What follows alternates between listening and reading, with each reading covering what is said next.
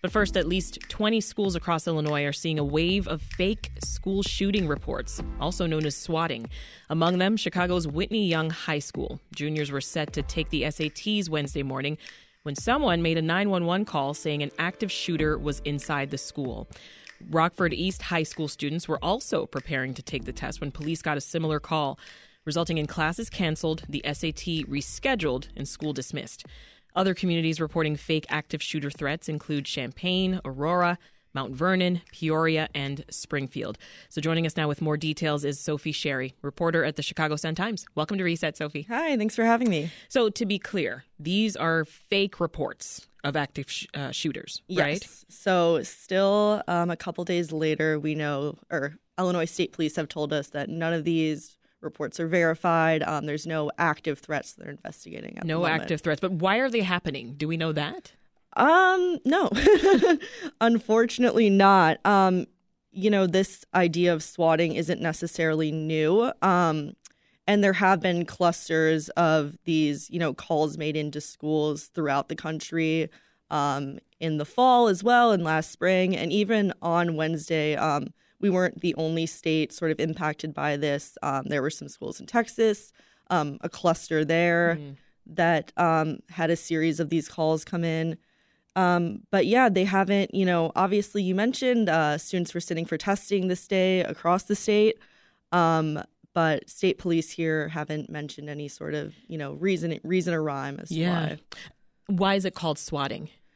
Uh, so the idea is that uh, you know, these fake calls are made um, with a claim that will elicit a large police response, particularly the SWAT team. Um, hence the name. Um, but is so, the SWAT team actually coming out and coming out to the scene of these incidents? So you know, it has happened. Um, thankfully, it seems for the most part, from what we can tell, um, in this week's incidents, that wasn't the case. Um, certainly in um, Rockford, which you mentioned, there was a large um, police presence there. The school there actually went on lockdown. So, um, in that sense, you know, they did achieve that goal of sort of pulling almost all of the department's resources to the scene of the school. Mm-hmm. Um, but yeah, in past calls, um, I've certainly covered incidents here that weren't involving schools but have brought out a SWAT team to say a home where someone made a fake call of something very serious.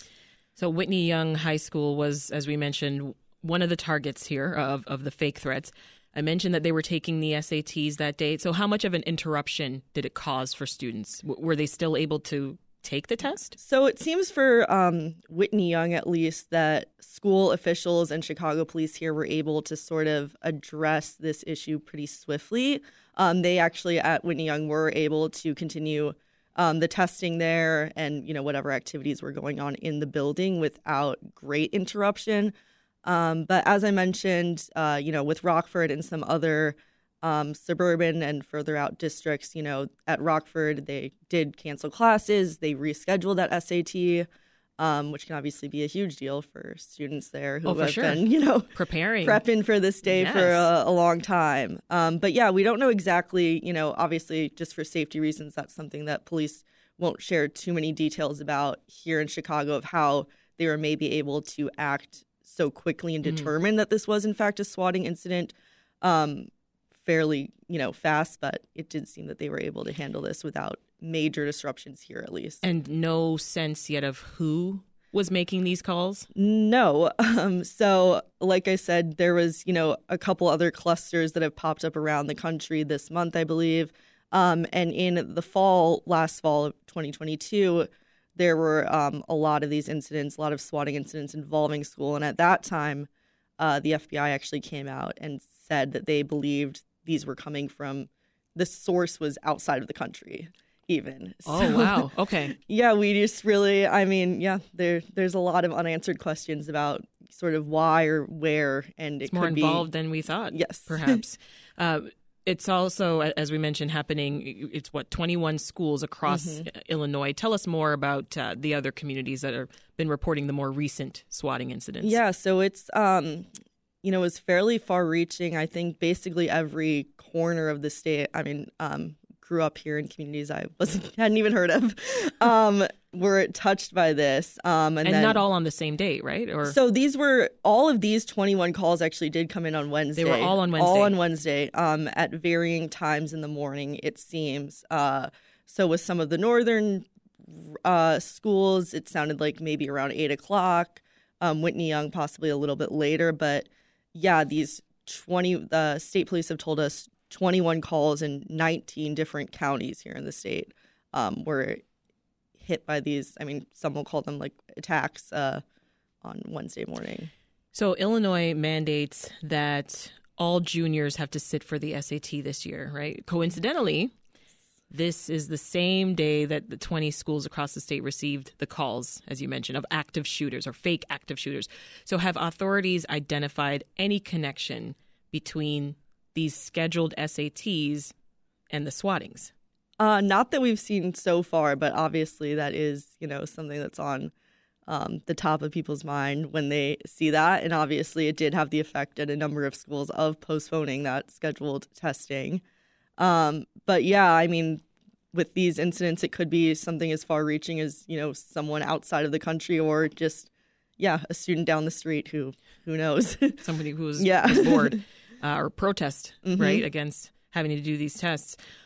If in reality, though, that these calls were simply students Mhm. trying to get out of a standardized test, any idea what consequences they could face? Uh, yeah. So, f- from my understanding, I mean, this could face this can have pretty far-reaching consequences. Um, in the state here, I mean, making a false report like this can have up to like a felony charge in some cases. Um, you know, I we I don't believe we've like seen many of those, and obviously the you know these cases can be hard to crack if it is in fact like an international source or something Mm-hmm. like that. But yeah, it is obviously a very serious. You know, everyone it it gets dubbed a prank or you know bogus calls and a prank call, but it's certainly more serious than just a prank call. Absolutely. I mean, to that end, uh, we just actually saw a major school shooting in, Right. in Nashville last month. Uh, just this week, Northwestern University was placed on lockdown. This is from a, a fatal shooting that happened in Evanston near the campus. So it's incredible to think that folks would actually purposely try to evoke a similar sense of panic Yeah. and do a, a prank. W- what were law enforcement officials saying uh, about these jokes? Yeah, I mean, obviously, as you said, it's certainly you know playing to a very real fear that people have um, right now, and is on the top of mind for a lot of those attending school in person or working in schools, um, and obviously extremely frustrating for um, law enforcement officials. I mean, every you know different agency that spoke on Wednesday did you know enforce how seriously they take these calls, and um, you know they'd rather over respond, even though that's the obviously the intention of these sort of swatting pranks is to get this large response, but they'd Yeah. rather over respond and, you know, over analyze, put the school on lockdown if that's the safer option, Mhm. um, just be- before making any statement about, uh, you know, this being a hoax. I know one suburban district, um, some parents were frustrated that they weren't hearing quick enough that this was a swatting incident, and the police there said, you know, we'd rather be 110% before we make that claim that there's nothing even yeah, close to be that. nerve wracking for parents. Yeah. though, getting you know hearing from their child right. maybe you know in real time. Right. Yeah. And a lot of these schools, we just saw, you know, putting out, which I mean, many school districts have these sort of protocols in place now, but just sending out a mass alert on their Facebook page or something that schools in lockdown look out for large police presence. And that was sort of it, you know, for the moment. Mm. And so for for safety, it doesn't sound like you have much from officials as to like their next steps in trying to figure this all out. No, unfortunately not. Uh, you cover breaking news for the Mhm. for the Sun Times. What what else do you have uh, on on your plate at this Um, time? Well, yeah, unfortunately, um, we're dealing with, like you said, another sort of shooting nearby a school, which is, um, you know, unfortunately, a, a teenager was killed and two others wounded Yeah. near Northwestern's campus. And hearing, um, you know, one of my colleagues last night uh, spoke to some students there just about, again, you know, similarly their frustrations of Mhm. not getting information quick enough, um, just being placed, told to shelter, placed in lockdown without um, hearing more. So unfortunately, this uh, you know, issue of school shootings near a school or threatening a school has been a continued theme this week. Oh boy. Sophie Sherry is a reporter at the Chicago Sun Times. Thank you so much for the update. Thanks for having me.